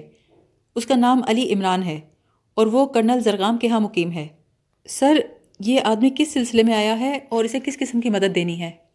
خالد، تم زرغام کی کوٹھی پہ چلے جاؤ اور جا کر اس آدمی سے مل لو، یہ معلومات وہ آدمی ہی دے سکے گا۔ یہ رہی اس کی فوٹو۔ اور دوسری بات، شفٹن کے کیس میں کیا رہا؟ خالد نے طویل سانس لے کر کہا، سر وہ کیس تو ایک مستقل درد سر بن گیا ہے، میرا خیال ہے کہ اس میں جلدی کامیابی حاصل نہیں ہوگی۔ ابھی تک ہم یہ بھی نہیں جان پائے کہ شفٹن کوئی فرد ہے یا جماعت۔ شفٹن کی طرف سے جتنے لوگوں کو دھمکی کے خطوط ملے ہیں وہ سب کے سب زندہ ہیں، ابھی تک کسی نے ایسی اطلاع نہ دی کہ ان سے کوئی رقم مانگی گئی ہے۔ ہو سکتا ہے یہ کوئی مجرم نہ ہو بلکہ صرف شریر طبیعت کا کوئی آدمی سنسنی پھیلا رہا ہو۔ خیال ہے شاید ہی کوئی آدمی بچا ہو جس نے اس قسم کی شکایت نہ کی ہو۔ سینئر آفیسر نے مسکرا کر کہا، کرنل زرغام وہ آدمی ہے جسے اس قسم کا کوئی خط نہیں ملا، یا اگر ملا ہے تو اس نے ہمیں اطلاع نہیں دی، ذرا ریکارڈ چیک کرو، حالانکہ وہ بہت مالدار آدمی ہے۔ اوہ، خالد نے اپنے سامنے رکھی فائل کھول کر چیک کی۔ سینئر افسر بولا، تو اب سمجھنے کی کوشش کرو، کرنل زرغام اس قسم کی کوئی اطلاع نہیں دے رہا۔ ڈپارٹمنٹ کی طرف سے کیپٹن فیاض ہم سے کسی ایسے آدمی کے لیے امداد چاہتا ہے جو کرنل زرغام کے یہاں ہی مقیم ہے، کچھ سمجھے؟ جی سر، اس سے تو لگتا ہے کہ معاملہ کوئی خاص ہے۔ معاملہ یقیناً بہت خاص ہے، تم آج ہی جا کر اس آدمی سے ملو, اس کا نام ہے علی عمران. رات کے کھانے پر فضا سوگوار رہی. سب نے کھانا بڑی خاموشی سے کھایا, پھر کافی پینے کے لیے برآمدے میں جا بیٹھے. کرنل ڈکسن بولا, صوفی میں کہتا ہوں پولیس کو اطلاع ضرور دینی چاہیے. صوفیہ بولی, ڈیڈی اس معاملے کو عام نہیں کرنا چاہتے, پولیس کے تو سرے سے خلاف ہیں. اسی وقت چوکیدار نے آ کر بتایا کہ ایک اجنبی شخص کرنل صاحب سے ملنے آیا ہے. عمران بولا, اسے یہیں لے آؤ. یہ انسپیکٹر خالد تھا, لیکن اس نے اپنا تعارف ایک عام آدمی کی حیثیت سے کرایا. بولا, میرا نام خالد ہے, کیا میں کرنل صاحب سے مل سکتا ہوں؟ صوفیہ بولی, جی نہیں, وہ کہیں باہر گئے ہوئے ہیں. کب تک تشریف لے آئیں گے؟ صوفیہ بولی, وہ اپنا پروگرام بتا کر نہیں گئے, کارڈ دے جائیں, وہ آئیں گے تو آپ سے خود رابطہ کر لیں گے. عمران بولا, اگر کوئی ضروری کام ہے تو آپ مجھ سے کہہ سکتے ہیں, میں کرنل زرغام کا پرائیویٹ سیکرٹری ہوں. اوہ, اجنبی نے کہا. پھر بولا, ٹھیک ہے, کیا آپ الگ تھوڑی سی تکلیف کریں گے؟ عمران بولا, کس قسم کی تکلیف, گلا تو نہیں گھوٹیں گے؟ وہ بولا, میرا مطلب ہے ذرا الگ چلیں گے. عمران بولا, میں الگ ہی چلتا ہوں, کسی کے ساتھ ٹانگ باندھ کر نہیں چلتا. ارے صاحب, میرے کہنے کا مطلب ہے ذرا میرے ساتھ آئیے. اوہ, تو آپ نے پہلے کیوں نہیں کہا, آئیے چلیے. وہ دونوں پھاٹک کے نزدیک آ گئے. اجنبی نے پوچھا, آپ علی عمران صاحب ہیں؟ دیکھیے, میرا تعلق محکمہ سراغ رسانی سے ہے اور میرا نام خالد ہے. ہمیں فیڈرل ڈپارٹمنٹ کے کیپٹن فیاض کی طرف سے خط ملا ہے کہ ہم آپ کی مدد کریں. او ہو ہو, فیاض دراصل بڑا ہی گریٹ ہے, یاروں کا یار ہے. بات یہ ہے مسٹر خالد کہ مجھے بٹیر کھانے اور بٹیر لڑانے کا شوق ہے. میں یہاں بٹیروں کے شکار کے لیے آیا تھا. فیاض نے آپ کے محکمے کو اس لیے خط لکھا ہوگا کہ آپ مجھے باقاعدہ اجازت نامہ دے دیں. خالد غور سے عمران کو دیکھ کر بولا, ابھی تو آپ نے کہا تھا آپ کرنل کے سیکرٹری ہیں. عمران بولا, مسٹر خالد بات یہ ہے, میں آیا تو یہاں پہ شکار کھیلنے ہی تھا, لیکن مجھے بعد میں نوکری مل گئی. کرنل صاحب نے مجھے بے حد پسند کیا ہے, میں ان کے لیے دن بھر ایئر گن سے مکھیاں مارتا ہوں. خالد ہنس کر بولا, آپ مجھے ٹال رہے ہیں. بہرحال عمران صاحب, یہ معاملہ بہت اہم ہے. مجھے یقین ہے کہ آپ کیپٹن فیاض کے خاص آدمیوں میں سے ہیں. اچھا چلیے, میں آپ سے صرف ایک سوال کروں گا, کیا کرنل زرغام نے براہ راست فیڈرل ڈپارٹمنٹ سے مدد طلب کی تھی؟ عمران بولا, مسٹر خالد بہتر ہے آپ کھول کر بات کریں. عمران صاحب, بات یہ ہے کہ پچھلے ایک ماہ سے اس علاقے کے دولت مند لوگوں کو دھمکی کے خطوط مل رہے ہیں. لکھنے والے کے نام کی جگہ صرف شفٹن لکھا ہوتا ہے. میں صرف اتنا معلوم کرنا چاہتا ہوں, کیا کرنل کو بھی اس قسم کی دھمکی والا کوئی خط ملا ہے یا نہیں؟ عمران بولا, مجھے اس کا کوئی علم نہیں. اچھا تو یہ بتائیے, آپ کو کیپٹن فیاض نے یہاں کیوں بھیجا ہے؟ میری کھوپڑی کا مغز درمیان سے کریک ہو گیا ہے, گرمیوں میں ٹھنڈی ہوا مجھے راس آتی ہے. کرنل خالد بولا, اس کا مطلب آپ کچھ نہیں بتائیں گے. خیر, اس تکلیف کا شکریہ, امید ہے ہم پھر ملتے رہیں گے. عمران اسے رخصت کر کے واپس آیا. سب نے اسے پوچھا کون تھا. عمران نے تمام بات تفصیل سے دہرا دی. صوفیہ اپنے مہمانوں کو لے کے جیفریز ہوٹل میں آئی تھی. عمران ڈکسن کی بیٹی کے ساتھ ڈانس کر رہا تھا. انسپیکٹر خالد اپنے آفیسر کے ساتھ آیا ہوا تھا. اس نے بتایا کہ یہ ڈانس کرنے والا لڑکا عمران ہے, اس کے ساتھ غالباً ڈکسن کی بیٹی ڈانس کر رہی ہے. یہ ایک طرف جو لڑکی بیٹھی ہے یہ زرغام کی بیٹی ہے, اور اس کے ساتھ داڑھی والا شخص بارتوش ہے, غالباً یہ چیکو سلواکیا کا باشندہ ہے. افسر نے خالد سے کہا, اس عمران پہ خاص طور پہ گہری نظر رکھو. اچھا, اب میں جاؤں گا, وہ اس کہہ کر چلا گیا. اس کے بعد عمران اور مارتھا میز کی طرف آ گئے. خالد چند لمحے انہیں دیکھتا رہا, پھر وہ ایک طرف چلا گیا. ویٹر ان کے لیے کافی کی ٹرے لا رہا تھا, اس میں ایک گلاس اورنج سکواش کا بھی تھا. یہ صوفیہ نے اپنے لیے منگوایا تھا. ویٹر ابھی دور ہی تھا کہ اس کے قریب سے گزرتا ہوا ایک آدمی اسے ٹکرا گیا. ویٹر ذرا سا لڑکھڑایا, مگر فوراً ہی سنبھل گیا اور ٹرے لے کر پہنچ گیا. جیسے ہی ویٹر نے ٹرے میز پہ رکھی, عمران ایسے مڑا کہ اس کا ہاتھ اورنج اسکواش کے گلاس سے لگا اور گلاس الٹ گیا. کرنل ڈکسن کو غصہ آ گیا. عمران سے بولا, تمہیں شاید شریف لوگوں میں اٹھنے بیٹھنے کا تجربہ نہیں ہے. صوفیہ اور مارتھا کے کپڑوں پر اسکواش کے دھبے لگ گئے تھے. عمران کی وجہ سے جو بے لطفی پیدا ہو گئی تھی اس کا احساس ہر ایک کو تھا, لیکن سلاواتیں سنانے کے علاوہ کوئی کر ہی کیا سکتا تھا. اسٹیشن ویگن کرنل زرغام کی کوٹھی کی طرف روانہ ہو گئی. اچانک ایک سنسان سڑک پر انہیں تین باوردی پولیس والے نظر آئے, جو ہاتھ اٹھائے گاڑی کو رکنے کا اشارہ کر رہے تھے. قریب پہنچ کر بولے, ہمیں تلاشی لینی ہے, ہمیں اطلاع ملی ہے کہ اس گاڑی میں ایک بے ہوش لڑکی ہے. انسپیکٹر نے ایک ایک کو غور سے دیکھا. ٹھیک ہے, آپ لوگ جا سکتے ہیں, شاید وہ کوئی دوسری گاڑی ہوگی. سب انسپیکٹر ایک طرف ہٹ گیا اور گاڑی چل پڑی. آج کی تفریح سے بڑی بدمزگی پیدا ہوئی تھی. سب اپنے اپنے کمروں میں چلے گئے. عمران صوفیہ کے کمرے میں آیا, اس کے ہاتھ میں دودھ کی بوتل تھی. یہ کیا ہے؟ صوفیہ نے حیرت سے کہا. مس صوفیہ, آپ مجھے اپنی شلوار دے دیں, میں دھو دیتا ہوں, دودھ سے دھبا اتر جائے گا. یہ کیا بیتوکی بات ہے عمران صاحب, بعض اوقات آپ سچ مچ بہت بور کرتے ہیں. عمران نے بنا کچھ کہے شلوار اٹھا لی جو کرسی کے ہتھے پہ پڑی ہوئی تھی. صوفیہ اکتائے ہوئے انداز میں اسے دیکھتی رہی. عمران نے ایک بڑے سے پیالے میں دودھ ڈالا اور شلوار کے دھبے کو ملنا شروع کر دیا. ذرا سی دیر بعد ہی دھبے صاف ہو گئے. صوفیہ کی بڑے بڑے بالوں والی بلی بار بار پیالے پہ جھپٹ رہی تھی. عمران اسے ہٹانے کی کوشش کر رہا تھا. جیسے ہی وہ اپنے کام سے فارغ ہوا بلی دودھ پہ جھپٹ پڑی. اس بار عمران نے اسے نہیں روکا. صوفیہ بولی, کیا آپ پانی سے نہیں دھو سکتے تھے؟ آخر آپ ہر وقت بیوقوفی ظاہر کیوں کرتے رہتے ہیں؟ پھر اس کی نظر اپنی بلی پہ پڑی جو دودھ پیتے پیتے ایک طرف کو لڑک گئی تھی. ہائی, یہ اسے کیا ہو گیا؟ خوش نہیں ہوا, بے ہوش ہو گئی ہے, صبح تک ہوش میں آ جائے گی. عمران صاحب, مجھے کچھ سمجھ نہیں آ رہا. مس صوفیہ, وہ پولیس والے نقلی تھے. جو ویٹر آپ کے لیے اورنج سکواش لے کے آ رہا تھا, اس سے ایک آدمی ٹکرایا تھا. میں نے اسے گلاس میں کچھ ڈالتے دیکھا تھا. ان لوگوں کا پلان تمہیں اغوا کرنے کا تھا, لیکن میں نے ان کی نہیں چلنے دی. اور دیکھو, اس واقعے کا تذکرہ انور عارف کسی سے نہ کرنا. صوفیہ بہت احسان مند دکھائی دیتی تھی. عمران صاحب, میں کسی سے تذکرہ نہیں کروں گی, آپ بہت گریٹ ہیں. انسپیکٹر خالد اپنے سینئر آفیسر کے آفس میں بیٹھا ہوا تھا. وہ بولا, سر یہ بات بہت اہم ہے کہ کرنل یک بیک غائب ہو گیا ہے اور اس کے گھر والوں کو کوئی تشویش نہیں. وہ اپنے مہمانوں کو ریسیو کرنے اسٹیشن گیا تھا اور واپس نہیں آیا, اور گھر کے لوگ گھومتے پھر رہے ہیں. سینئر آفیسر بولا, کرنل زرغام بھی شفٹن کی دھمکیوں سے نہ بچا ہوگا, پولیس کو اطلاع نہیں دی. خالد, تم دو ایسے آدمیوں کے نام دھمکی کے خطوط لکھو جن میں سے ایک تم سے واقف ہو, دوسرا تم سے ناواقف ہو. تم خط میں لکھو کہ وہ لوگ خطرے میں ہیں اور کسی وقت بھی گرفتار ہو سکتے ہیں. جو شخص تمہیں جانتا نہیں ہوگا وہ اس خط کو مذاق سمجھے گا اور سوچے گا کسی خالد نامی آدمی نے مجھے بیوقوف بنایا ہے. جو شخص تمہیں جانتا ہوگا اور تمہارے عہدے سے واقف ہوگا وہ بدحواس ہو جائے گا. اب انہی خطوط پہ اس مسئلے کو سوچو. کرنل ہمارے پاس شفٹن کے خط کی شکایت لے کر نہیں آیا. اس کا ایک ہی مطلب ہے, وہ شفٹن سے واقف ہے. اس کے غائب ہو جانے کا مطلب یہ ہے کہ شفٹن واقعی خطرناک ہے, اتنا خطرناک کہ پولیس اس کا کچھ نہیں بگاڑ سکتی. اب تم فوری طور پہ زرغام کو تلاش کرو. پھر سینئر افسر بولا, کیپٹن فیاض نے میرے تار کا جواب دیا ہے. اس نے عمران کے متعلق لکھا ہے کہ وہ فیاض کا دوست ہے اور صرف تفریحاً یہاں آیا ہے. اکثر اس سے کوئی نہ کوئی حماقت ہو ہی جاتی ہے, تو اس لیے فیاض نے مجھے لکھا تھا کہ اگر کوئی ایسی ویسی بات ہو جائے تو اس کی مدد کی جائے. لیکن سچ تو یہ ہے مجھے فیاض کی اس کہانی پر کوئی یقین نہیں. یہ فیڈرل والے کبھی کھل کر بات نہیں بتاتے. اس عمران کی شخصیت بہت پرسرار ہے. کرنل زرغام کو ڈھونڈنے کے ساتھ ساتھ اس پر بھی مستقل نظر رکھو. ہدایت پہ عمل کروں گا سر, یہ کہہ کر انسپیکٹر خالد آفیسر کے کمرے سے نکل آیا. عمران برآمدے میں آیا تو اس نے سنجیدہ صورت بارتوش کو حیرت سے دیکھا. ان پہ جھکا ایک خودرو پودے کو سونگ رہا تھا. پھر شاید اس کی نظر عمران پہ پڑی. وہ سیدھا کھڑا ہوا, اپنے کپڑے جھاڑے, پھر بولا, دراصل مجھے جڑی بوٹیوں سے عشق ہے اور ایک خاص بوٹی کی تلاش ہی مجھے اس وادی میں لے کے آئی ہے. سنا ہے اس وادی میں وہ بوٹی بکثرت اگتی ہے. اس کی پہچان یہ ہے کہ اس کے پودے میں صرف 3 پتیاں ہوتی ہیں, گول گول.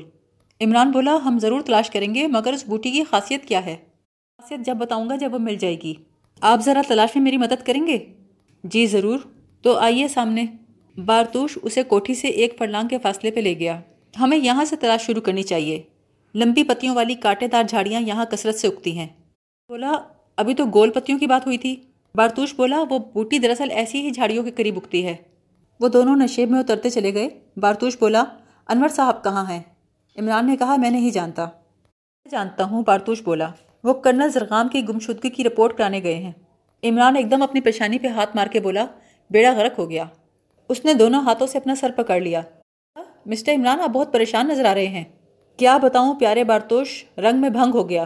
اب یہ شادی ہرگز نہ ہو سکے گی. کیسی شادی, صاف صاف بتائیے, بارتوش نے گھور کر کہا. بات یہ ہے بارتوش, کرنل زرغام اپنی بیٹی سے چھپ کے شادی کر رہے ہیں. بارتوش ہنس پڑا. میرا خیال ہے کرنل کافی عمر کا ہے. بڑھاپے کی شادی بڑی بے لطف چیز ہے. بلکہ شادی تو کسی عمر کی بھی ہو بے لطفی ہوتی ہے. مجھے دیکھیے, میں نے آج تک شادی نہیں کی. یہ تو بہت اچھی بات ہے, عمران نے سر ہلا کر کہا. ہم شاید کسی بوٹی کی تلاش میں آئے تھے. او ہاں, ان دونوں نے بوٹی کی تلاش شروع کر دی. بظاہر عمران انہماک سے بوٹی تلاش کر رہا تھا, لیکن وہ اپنے گرد و پیش سے غافل نہ تھا. اس نے دائیں طرف کی ایک چٹان کے پیچھے سے 3 آدمی آتے دیکھے تھے. حالانکہ کچھ آدمیوں نے چٹانوں کی اوٹ سے نکل کر انہیں اپنے نرغے میں لے لیا. ان لوگوں نے اپنے چہرے نقابوں سے چھپا رکھے تھے. ان میں سے 2 کے ہاتھ میں ریوالور بھی تھے. بارتوش چیخ کر ان لوگوں کی طرف جھپٹا. دوسرے ہی لمحے ایک آدمی نے اس کی پیشانی پہ مکہ رسید کیا. بارتوش تہبرا کر گرا اور بے ہوش ہو گیا. اب وہ آدمی عمران پہ ٹوٹ پڑے. عمران اچھل کر پیچھے ہٹ گیا. تینوں اپنے ہی زور میں ایک دوسرے سے ٹکرا گئے. خبردار گولی مار دوں گا۔ عمران نے جیب سے فاؤنٹین پین نکال کر دونوں کو دھمکی دی۔ ان کو ہنسی آ گئی۔ پھر ریوالور والا گرجا، تم اپنے ہاتھ اٹھاؤ مسٹر۔ عمران نے چپ چاپ اپنے ہاتھ اوپر اٹھا دیے۔ اس کی طرف بڑھتے ہوئے آدمیوں میں سے ایک نے اپنی جیب سے ریشم کی ڈور کا لچھا نکالا۔ جو ہی اس نے عمران کے ہاتھ پکڑنے کی کوشش کی، عمران نے فاؤنٹین پین اس کی داہنے ہاتھ پہ رکھ دیا۔ وہ چیخ کر پیچھے ہٹا۔ پھر اس نے ریوالور نکال کر بے تحاشا عمران پہ فائر کر دیا۔ عمران ایک دم گر کے نشیب کی طرف لڑک گیا۔ اچانک ان لوگوں پہ فائر ہوا اور حملہ آور بکھلا گئے، کیونکہ سامنے والی چٹانوں سے کسی نے نقاب پوشوں پہ فائر کر دیا تھا۔ انہوں نے ایک بڑے سے پتھر کی آڑ لی اور سامنے والی چٹانوں پہ فائر کرنے لگے۔ دونوں پارٹیاں فائرنگ میں مصروف تھیں۔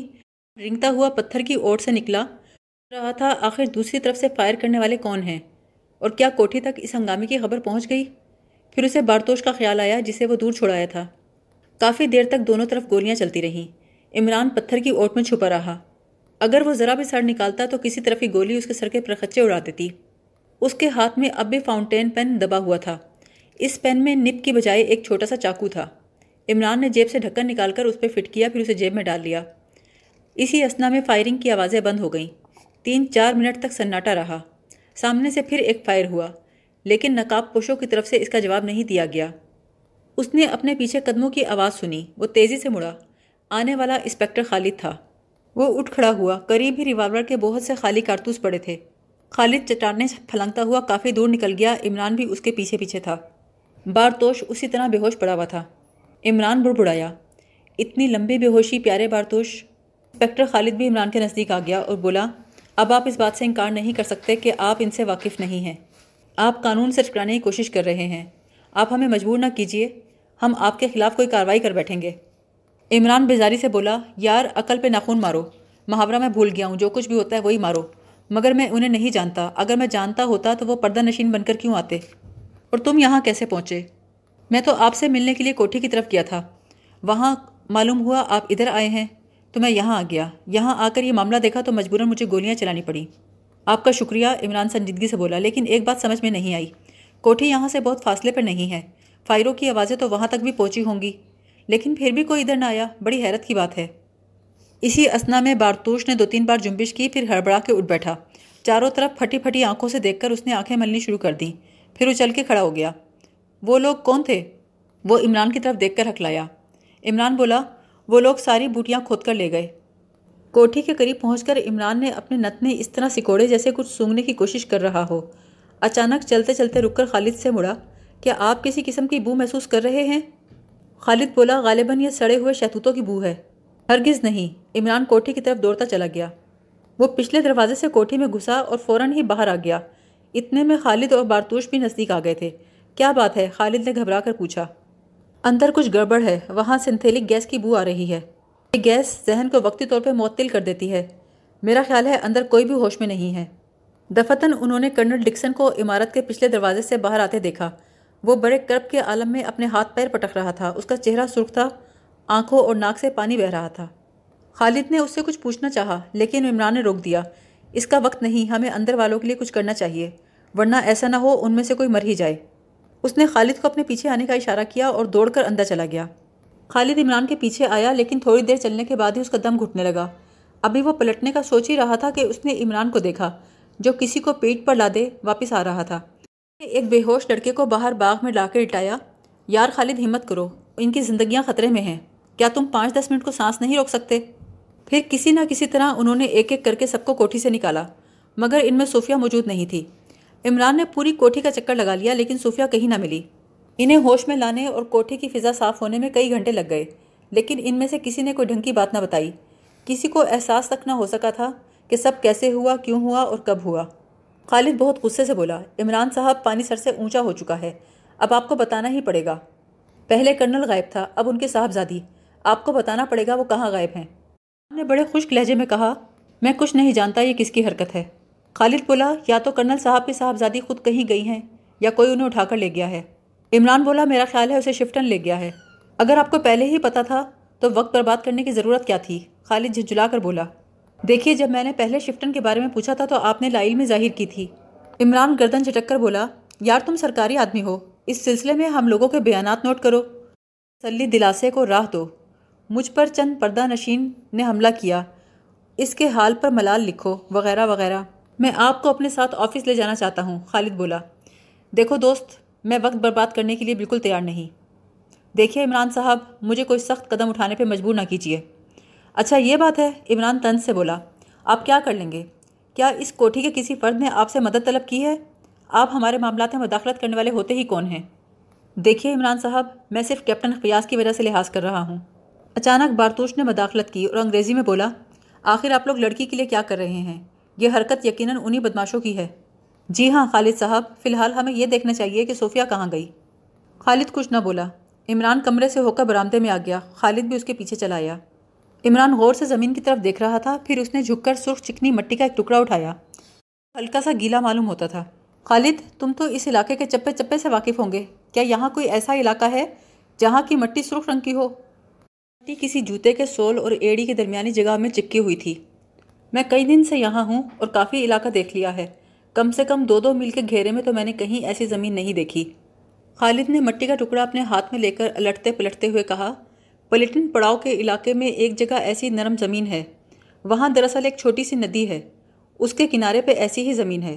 کیا وہ کوئی غیر آباد جگہ ہے؟ غیر آباد تو نہیں کہہ سکتے، کم آباد ضرور ہے، وہاں زیادہ تر اونچے طبقے کے لوگ ہیں. کیا تم مجھے اپنی موٹر سائیکل پہ وہاں لے جا سکتے ہو؟ جی ہاں آئیے، خالد نے کہا. انور، میں صوفیہ کی تلاش میں جا رہا ہوں، اگر تم اپنی جگہ سے ہل نہ سکو تو پولیس کو فون پر اس واقعے کی اطلاع دے دینا. عمران نے اپنے کمرے میں جا کر سوٹ کیس کھولا، اس میں سے کچھ چیزیں نکال کر اپنی جیبوں میں ٹھوس لیں.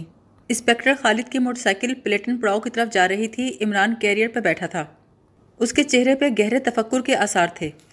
یہاں خالد نے موٹر سائیکل کی رفتار کم کر دی کیونکہ اترائی شروع ہو چکی تھی. آخر ہم وہاں جا کر انہیں ڈھونڈیں گے کس طرح؟ خالد نے کہا. آہا، یہ ایک سی آئی ڈی انسپیکٹر مجھ سے پوچھ رہا ہے. عمران صاحب، مجھے آپ سے سنجیدگی کی امید ہے. اچھا، تو اس علاقے میں کوئی ایسا ہوٹل بھی ہوگا جس میں نچلے طبقے کے لوگ بیٹھتے ہوں؟ اگر کوئی ایسا ہوٹل ہو تو مجھے وہاں لے چلو. انسپیکٹر خالد نے موٹر سائیکل ایک پتلی سی سڑک پہ موڑ دی. دفعتاً عمران نے اسے رکنے کو کہا. یہاں آس پاس پھولوں کے باغات نظر آ رہے تھے. پلیٹن پڑاؤ کے اس حصے کا شمار تفریح گاہوں میں ہوتا تھا.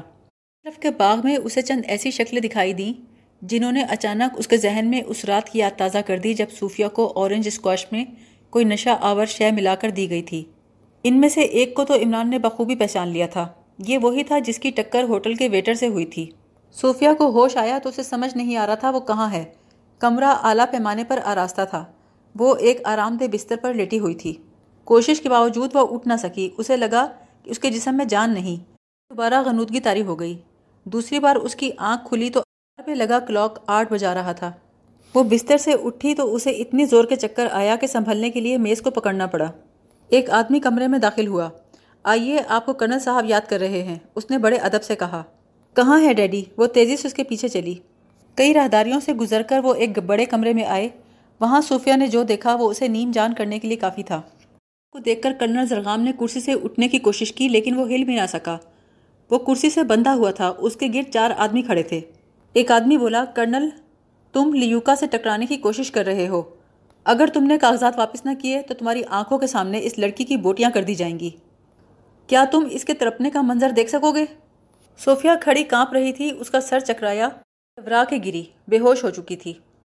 وہی آدمی دوبارہ بولا، کرنل، تمہاری بیٹی ہماری قید میں ہے. اب تم لیوکا کی قوت سے اچھی طرح واقف ہو جس نے تمہیں کہاں سے ڈھونڈ کر نکالا ہے، اور لیوکا کی قوت دیکھو کہ تمہاری لڑکی کو دن دہاڑے اٹھا کے لے آیا ہے. میں کہتا ہوں آخر وہ کاغذات تمہارے کس کام کے ہیں، جبکہ تم نے انہیں پولیس کے حوالے بھی نہیں کیا، پھر تم چاہتے کیا ہو؟ اگر تم لیوکا کی بات نہیں مانو گے تو اپنی بیٹی کی لاش کے ٹکڑے ہوتے دیکھو گے. کرنل نے اسے چند لمحے گھورا، پھر بولا، اڑا دو اس کی بوٹیاں، میں کرنل زرغام ہوں، تمہیں ان کاغذات کا سایہ تک نصیب نہیں ہوگا. میں تمہارے کسی سوال کا جواب نہیں دوں گا، تمہارا جو دل چاہے کر لو. اس آدمی نے ایک دوسرے آدمی کو اشارہ کرتے ہوئے کہا، اچھا، اس لڑکی کے پیر کا انگوٹھا کاٹ دو. یہ سن کر دوسرا آدمی میز سے ایک چمکدار کلہاڑا اٹھا کے لے آیا اور بے ہوش صوفیہ کی طرف بڑھا. اچانک ایک زوردار دھماکہ ہوا. سامنے والی دیوار پر آنکھوں کو خیرہ کر دینے والی چمک دکھائی دی. سارا کمرہ دھویں سے بھر گیا. دھواں اتنا تھا کہ بالش بھر فاصلے کی چیز بھی نظر نہیں آ رہی تھی. دھڑا دھڑ فرنیچر الٹا جانے لگا. کرنل زرغام کی کرسی بھی الٹ گئی. اس ہنگامے میں کسی نے کرنل کی رسیاں کاٹ دیں. کوئی اس کا ہاتھ پکڑے ہوئے اسے ایک طرف کھینچ رہا تھا. کرنل اس نامعلوم آدمی کے ساتھ کھینچتا چلا گیا. تھوڑی دیر بعد اس نے خود کو تازہ ہوا میں محسوس کیا. اس کے سر پر کھلا آسمان تھا. جو آدمی اس کا ہاتھ پکڑے ہوئے تیزی سے نشیب میں اتر رہا تھا نے کاندھے پر کسی کو لاد رکھا تھا. اس کے باوجود بھی اس کے قدم تیزی سے آگے بڑھ رہے تھے. تم کون ہو؟ کرنل نے بھرائی ہوئی آواز میں پوچھا. علی عمران، جواب ملا. عمران تم؟ بس چپ چاپ چلے آئیے. وہ جلد ہی چٹانوں میں ایک محفوظ جگہ پہنچ گئے. یہ چٹانیں کچھ اس قسم کی تھیں کہ ان میں گھنٹوں تلاش کرنے والوں کو چکر دیے جا سکتے تھے. عمران نے بے ہوش صوفیہ کو کاندھے سے اتار کر ایک پتھر پہ لٹا دیا. دور دور تک دھواں نظر آ رہا ہے، کیا وہاں آگ لگ گئی ہے؟ جی نہیں، وہ دھوئیں کا ایک چھوٹا سا بم تھا. کرنل نے عمارت کی طرف دیکھا. کیا وہ بم تم نے بلاسٹ کیا تھا؟ ارے توبہ، لاہور ولا قوت، میں تو اسے ٹوتھ پیسٹ کا ٹیوب سمجھے ہوئے تھا، مگر مجھے ان بیچاروں پہ ترس آتا ہے کیونکہ عمارت سے نکلنے کے تمام راستے بند ہیں. پچھلی رات مجھے خواب میں بشارت ہوئی تھی کہ قیامت کے دن ایسا ضرور ہوگا. کرنل جوش سے بولا، عمران خدا کی قسم تم انسان نہیں، ہیرا ہو. اچھا یہ بتائیے آپ ان کے ہاتھ کیسے لگ گئے؟ عمران، میں ایک ایسے غار میں چھپا تھا کہ وہاں پرندہ بھی پر نہیں مار سکتا تھا، لیکن ان لوگوں نے اندر گیس ڈال دی اور مجھے نکلنے پہ مجبور کر دیا. اور یہ بتاؤ صوفیہ ان کے ہاتھ کیسے لگی؟ یہ میں آپ کو بعد میں بتاؤں گا، ابھی چلیے پولیس آ گئی ہے. جلد ہی 5-6 آدمی ان کی مدد کے لیے اوپر آ گئے. ان میں انسپیکٹر خالد بھی تھا. عمران بولا، کرنل صاحب کو اور ان کی بیٹی کو بھجوانے کا انتظام کرو اور تم میرے ساتھ آؤ، بس 10 آدمی کافی رہیں گے. پھر اس نے کرنل صاحب سے کہا، کرنل صاحب اس وقت پولیس کو کوئی بیان مت دیجیے گا. خالد بھنا کر بولا، اس بات کا کیا مطلب؟ آپ لوگ اب بھی پولیس سے چھپائیں گے؟ عمران بولا، ابھی تھوڑی دیر میں تمہیں سب کچھ بتا دیں گے، فی الحال تم میرے ساتھ آؤ اور اپنے آدمیوں کو بھی لے آؤ. کرنل اور صوفیہ کو حفاظت سے پولیس کی تحویل میں دینے کے بعد عمران خالد کے ساتھ پھر اس عمارت کی طرف بڑھا جس کی کھڑکیوں سے گہرا دھواں نکل کر فضا میں بل کھا رہا تھا. عمارت کے گرد کافی لوگ اکٹھے ہو چکے تھے، لیکن ان میں سے کسی کی ہمت نہ پڑی تھی کہ وہ عمارت میں قدم رکھ سکیں. عمارت میں کچھ ایسے کمرے بھی تھے جہاں ابھی تک دھواں نہیں بھرا تھا. ایسے ہی ایک کمرے میں انہیں 5 آدمی مل گئے. اگرچہ وہ دھویں سے محفوظ تھے، لیکن پھر بھی پسینے میں نہائے ہوئے بری طرح ہانپ رہے تھے. عمران نے خالد سے کہا، یہ شفٹن کے آدمی ہیں، دھوئیں کے بم بنا رہے تھے، ان میں سے ایک پھٹ گیا. یہ بکواس ہے، ایک آدمی نے چیخ کر کہا. خالد اپنے آدمیوں کی طرف مڑ کے بولا، ہتھکڑیاں لگاؤ انہیں. جلد ہی ان سب کے ہاتھوں میں ہتھکڑیاں لگ گئیں. جب وہ پولیس کی گاڑی میں بٹھائے جا چکے تو خالد نے عمران سے کہا، اب بتائیے کیا چارج لگایا جائے ان کے خلاف؟ عمران بولا، بم سازی کا کیس ہی بناؤ. قرب و جوار کے لوگوں نے دھماکہ ضرور سنا ہوگا. بس تم نے یہ کرنا ہے کہ 10-12 سیر گندک، 2-1 جار تیزاب کے عمارت سے برآمد کر لو. پھر یہ ثابت کرنا آسان ہوگا کہ یہ لوگ اس عمارت میں بیٹھے بم بنا رہے تھے. اور ہاں، ان لوگوں کی ضمانت مت ہونے دینا.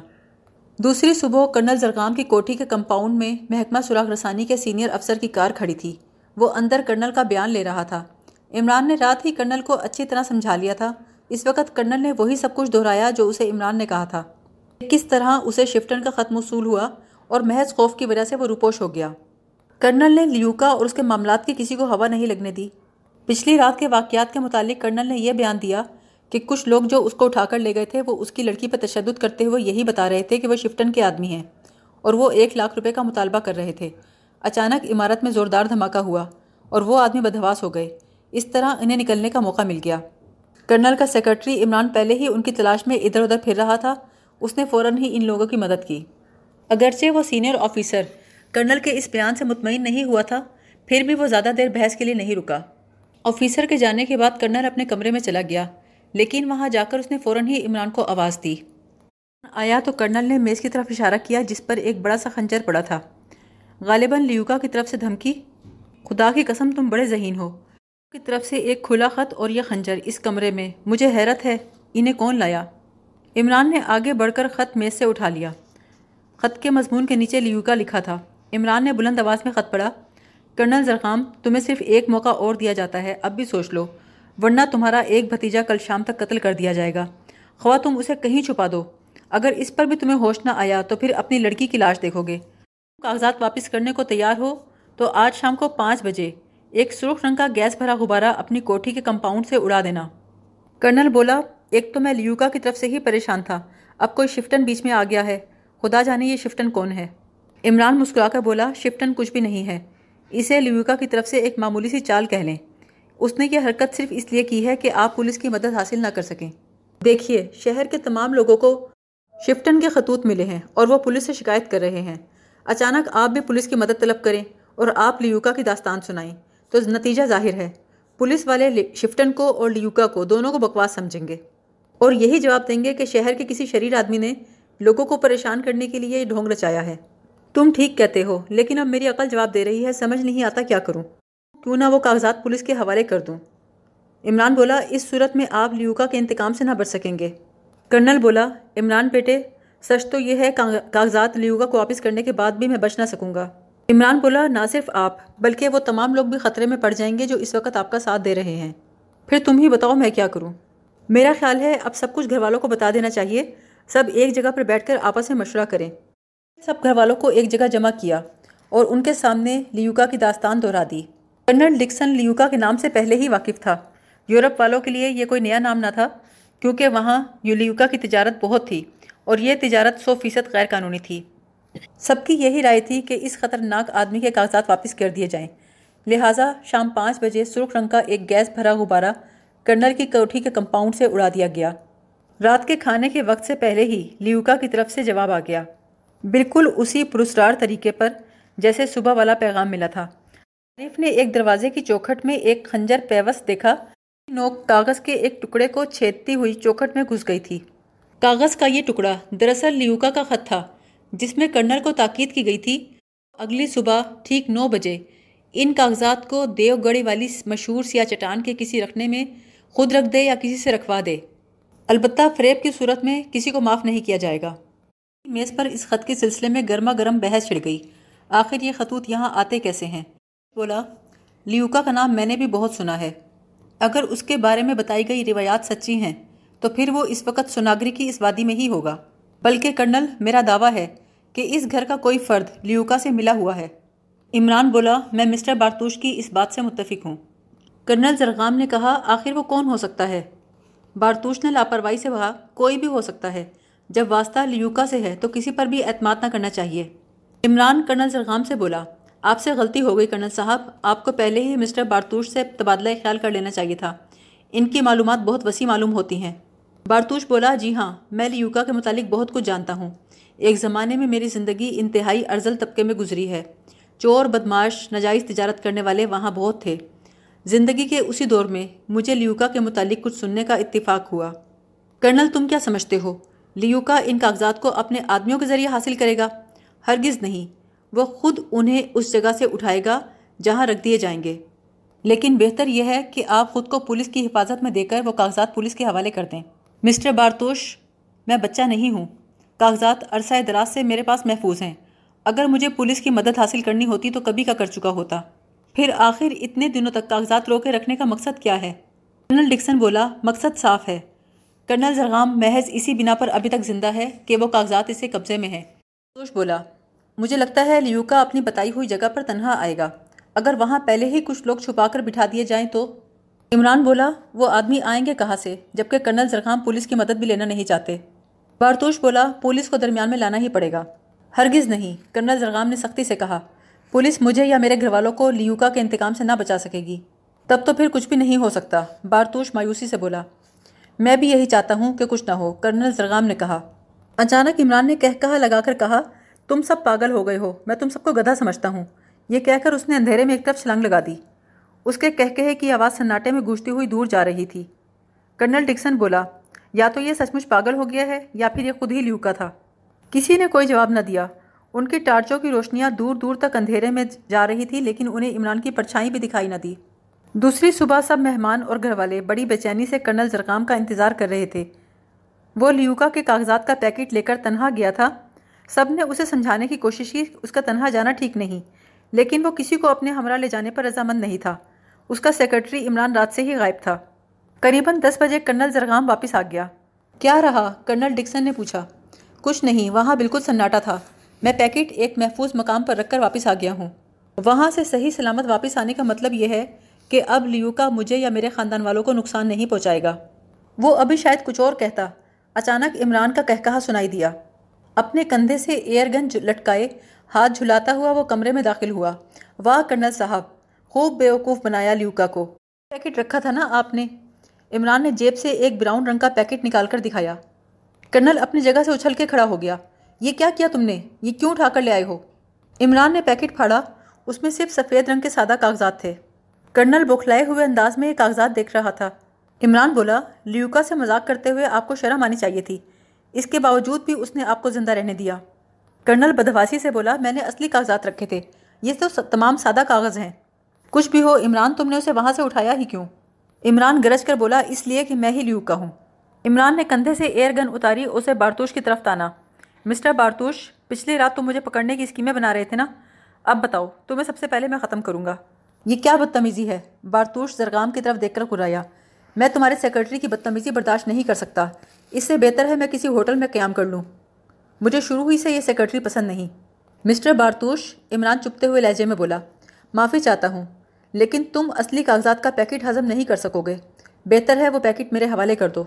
بارتوش نے تیزی سے اپنی جیب سے ریوالور نکالا, لیکن اس سے پہلے کہ وہ کچھ کرتا عمران کی ایئر گن چل گئی. بارتوش چیخ مار کے پیچھے ہٹ گیا, اس کے بازو سے خون کا فوارہ ابل رہا تھا. پھر اس نے عمران پہ چھلانگ لگائی, عمران پھرتی سے ایک طرف ہٹ گیا. بارتوش سامنے والی دیوار سے جا ٹکرایا. عمران نے فوراً ہی اسے کولے پر اپنی ایئر گن کا دستہ مارا. بارتوش نے پلٹ کر دروازے سے باہر نکلنا چاہا. ٹھیک اسی وقت انسپیکٹر خالد کمرے میں داخل ہوا. اس نے بھاگتے ہوئے بارتوش کو پکڑ لیا, حالانکہ بارتوش کے بازو کی ہڈی ٹوٹ چکی تھی. پھر بھی اس نے اتنی زور کا جھٹکا مارا کہ خالد اچھل کر گرا. اس بار عمران نے رائفل کا کندھا اس کے سر پہ رسید کیا. اس دفعہ بارتوش چکرا کے گرا. رہبان سے اسے پکڑ کر اٹھایا.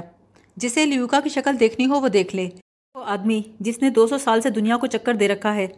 انسپیکٹر خالد, اس کے سامان کی تلاشی لو. اس دوران میں بہت سے باوردی کانسٹیبلز عمارت کے اندر اور باہر اکٹھے ہو رہے تھے.